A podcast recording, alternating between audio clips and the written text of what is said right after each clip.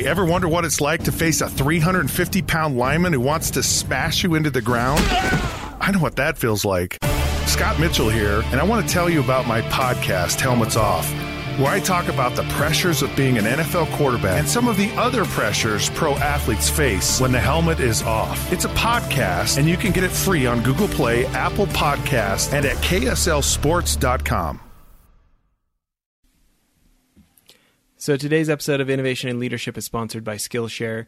They're an online learning platform with over 22,000 classes. I looked it up. It's business and marketing and technology and design and data science and web development. You name it, they've got it. The one I'm probably most interested in taking next is by Simon Sinek, the guy with that super famous TED Talk. Um, it's about presentation essentials, and uh, I'm just a big fan of him. I think it's cool they've actually got a class by him on the platform.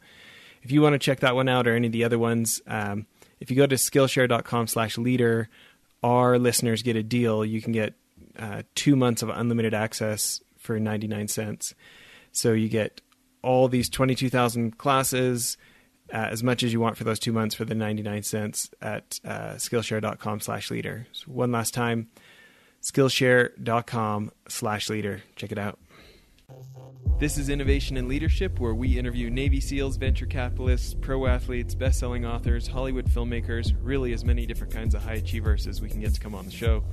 Today's episode is going to be from our mini series that we created with Corporate Alliance, asking top CEOs and executives and entrepreneurs who have had very large exits specifically about their thoughts on leadership and people.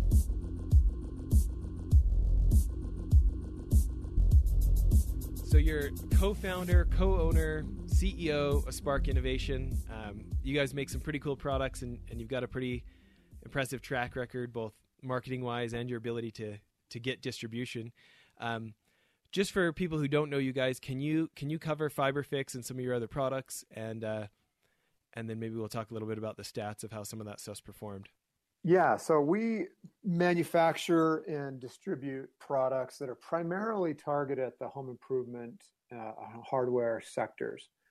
So FiberFix is one of our most mature brands. FiberFix is a water activated repair tape that that can fix broken items and make those it, it hardens like steel so it makes them almost as strong as they were before if not stronger in some cases and then we've also branched the FiberFix brand into other tapes and adhesives and things like that. Uh, we have a couple other brands that have done really well. One is called ScreenMend, which was a product that was on Shark Tank. Uh, it's a little repair kit for screen doors and windows. Uh, we took that over as a licensing deal and have grown that brand substantially. We have another product that was on Shark Tank called IllumiBowl, uh, which grew up from a couple of founders uh, here locally and that we ended up partnering with and then buying.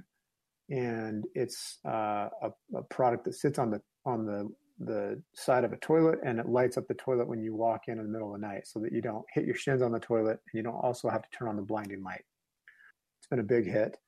Uh, and then we have another product called um, uh, Cover Grip, which is a uh, throw throw cloth mainly for painters, mainly for professionals uh, that allows them to um, have a, a slip, a, a, non-slip cover, so that if they're painting on stairs or things like that, they can have their ladders right on it and it won't move.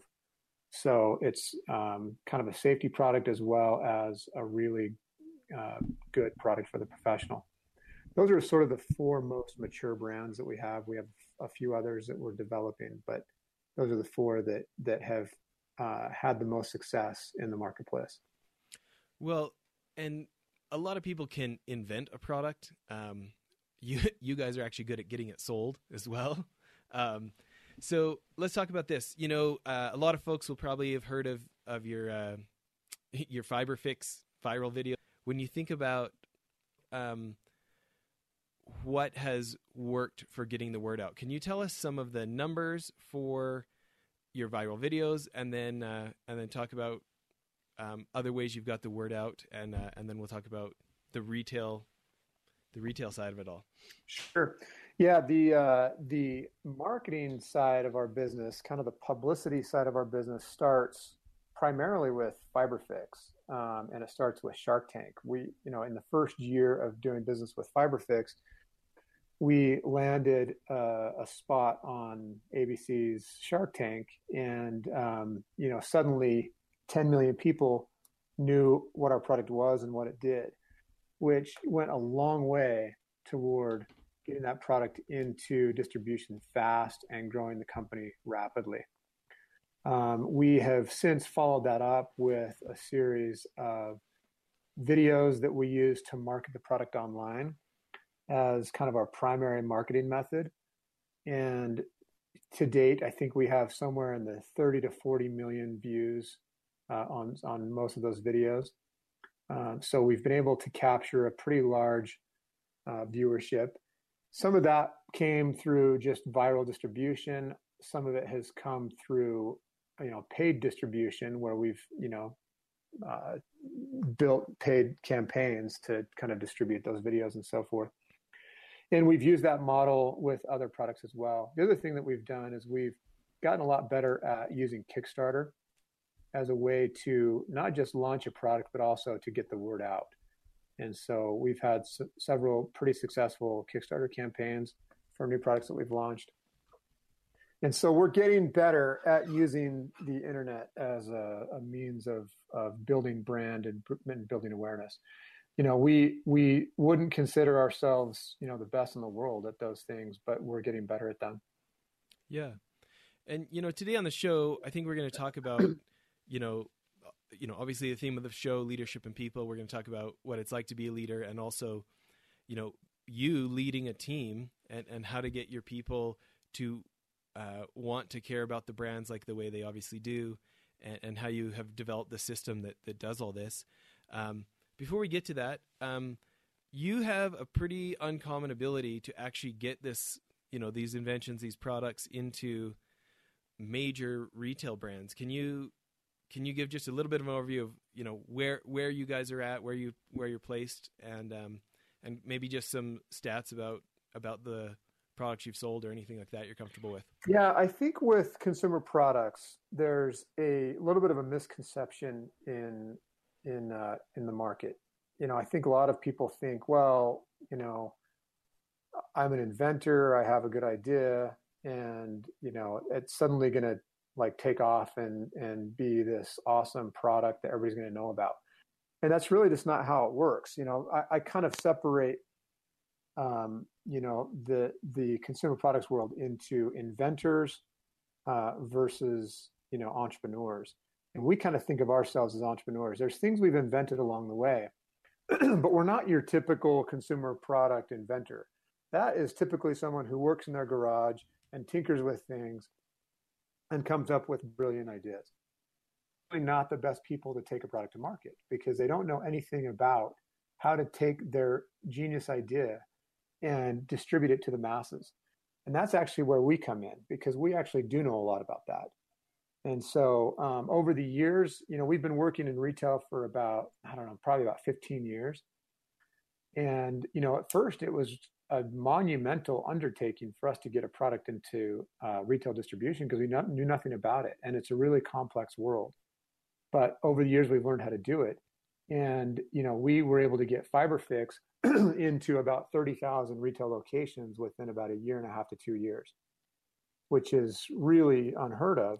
Yeah. And, and that, so which in, yeah which store brands is that? Yeah, that included full national distribution at Home Depot and Lowe's, which are the two most coveted, you know, uh, retailers for that kind of product. It also included a massive distribution at Ace and True Value and a lot of other big brands that people recognize. And so um, there's a lot that goes into that, but that is something that we're especially good at is working with large retailers and getting new products onto shelves, which is you know very difficult to do. It's not hard. It's not necessarily hard for somebody like Gorilla or 3M to get a new product on shelves because they already have massive distribution in all these retail outlets.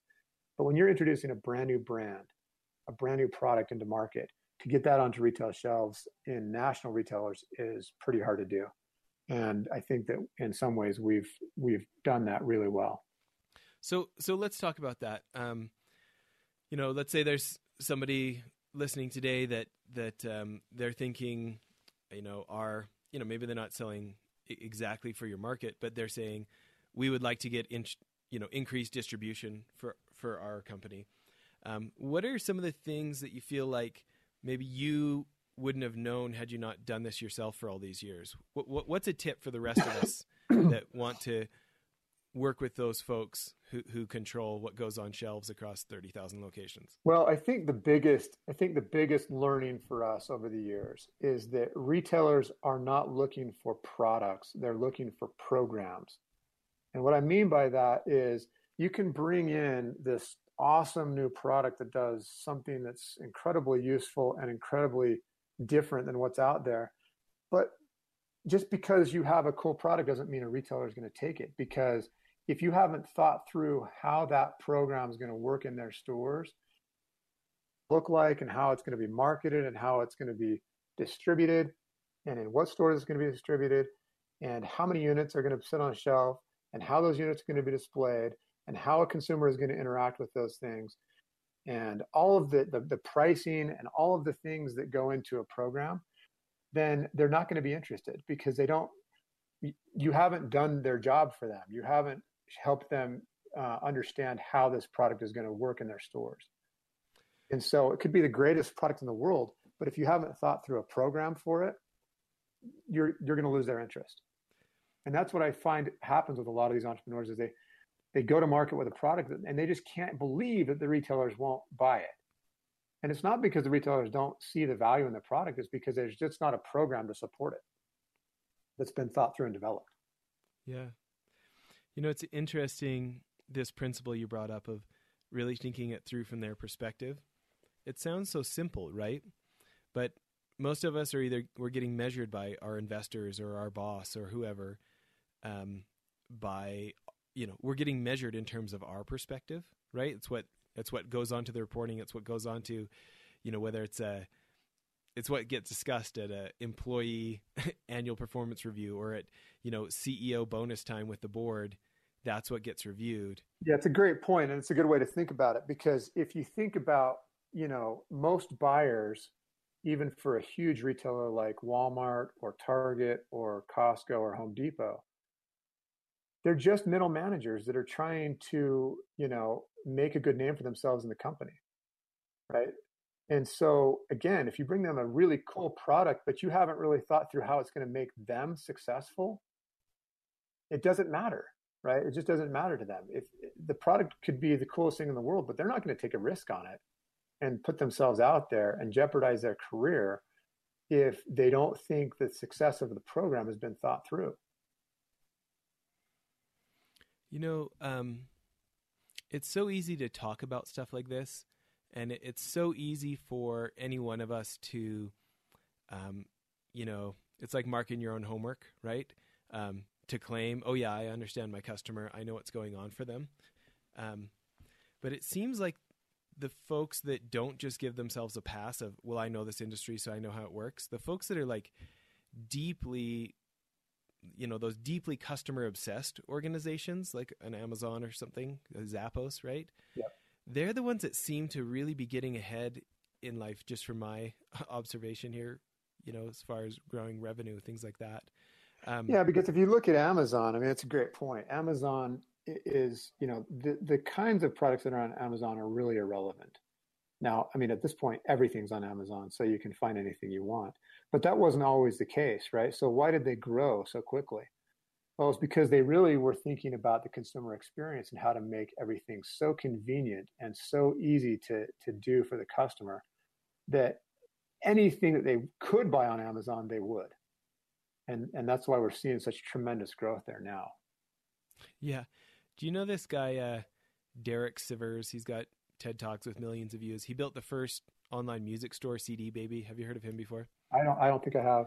Great blogger, other stuff, but he. Uh, I love his perspective of like, if we're concerned with service first, money is a natural byproduct of that.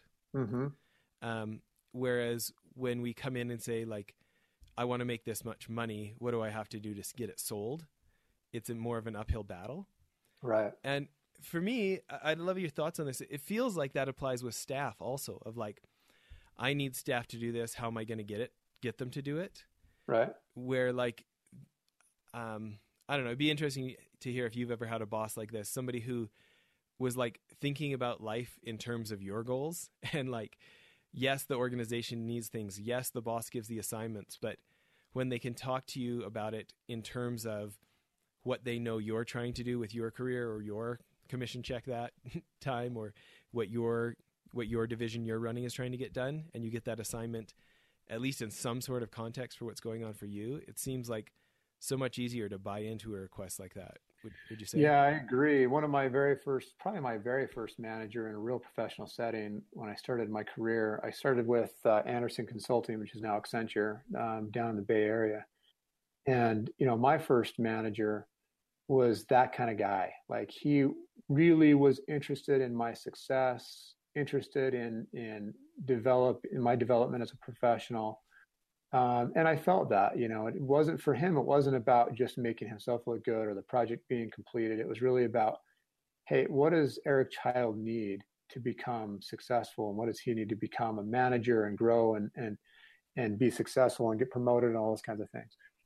And um, it had a big impact on me. And and and when we look for employees now, uh, naturally we we hire people to do specific things, and because we have specific needs. But you know, we tell them right up front that one of our goals in this organization is to help build professionals that can do the same things we do. We t- we tend to look for entrepreneurial type um, uh, people who want to start their own businesses at some point. And our stated goal with them right from the start is look, we know you want to do this at some point in your career. So we want to help you get there. Because if you come and work with us for a few years, you're going to have a big leg up on the competition. You're really going to understand how to do this the right way. And we've had we've had several of them leave us and go do really cool things, and we're excited for them. You know when that happens, because that's really one of our goals is to to to build. You know, our our, our one of our goals is not just to build a successful company, but to also build the ecosystem of consumer products in Utah. And you know, we look to do that in a couple different ways. We look to do that through our company through the products that we launched into market, but also through the professionals that we hope we're, we're training along the way. And so, you know, I don't know that we're always uh, super good at it, but that's definitely one of our goals.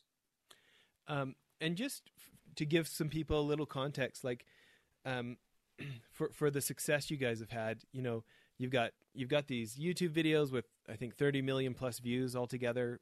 Correct me if I got that wrong. And are there other stats about you know sales or units or anything that you can share? Well, it depends on the product. We have um, we have so let me give you a good example. So um, one of the products I told you about was called ScreenMend. ScreenMend was started by uh, an airline pilot and his two daughters, and it was a, an idea they had for patching holes in screen doors and windows. And you know they were taking this mesh and they were dipping it in wax and they were creating this this little product. And they got a gig on shark tank and it kind of exploded their business and they weren't really ready for it. They were still manufacturing out of their garage. Uh, they got some big orders right off the bat and couldn't fulfill those because they didn't have the manufacturing capacity when they did finally um, fulfill some of those orders the product was stuck together and it was poorly manufactured and, and poor quality. And we got in touch with them. They, we sort of randomly got in touch with, they, well, I should say they got in touch with us as kind of helping them manufacture. And they realized pretty quickly that, you know, not only could we, man, could we manufacture it, but we would be much better than them at distributing it and, and growing the business. And so we took their very small business uh, that was run out of their garage and, and took it over in a licensing deal. And within a year, we were doing two and a half million dollars in sales. And that included full distribution at Home Depot uh, and several other big retailers. And within two years, we had it within all of the major retailers that would have mattered for that product. And so um, they are now getting a royalty check that's in the hundreds of thousands for doing nothing but showing up once a year at our retreat and kind of shaking hands and saying hello. And so it's a it's been a really good partnership and worked out really well. And those are the kinds of success stories that we're we're pretty excited about. We've done that three or four times in different different types of products, and it's been a it's been fun to watch. Yeah. By the way, if anybody listening does has some invention they want to talk to you guys about, is the best thing for them to just go to sparkinnovation.net or what's the best way?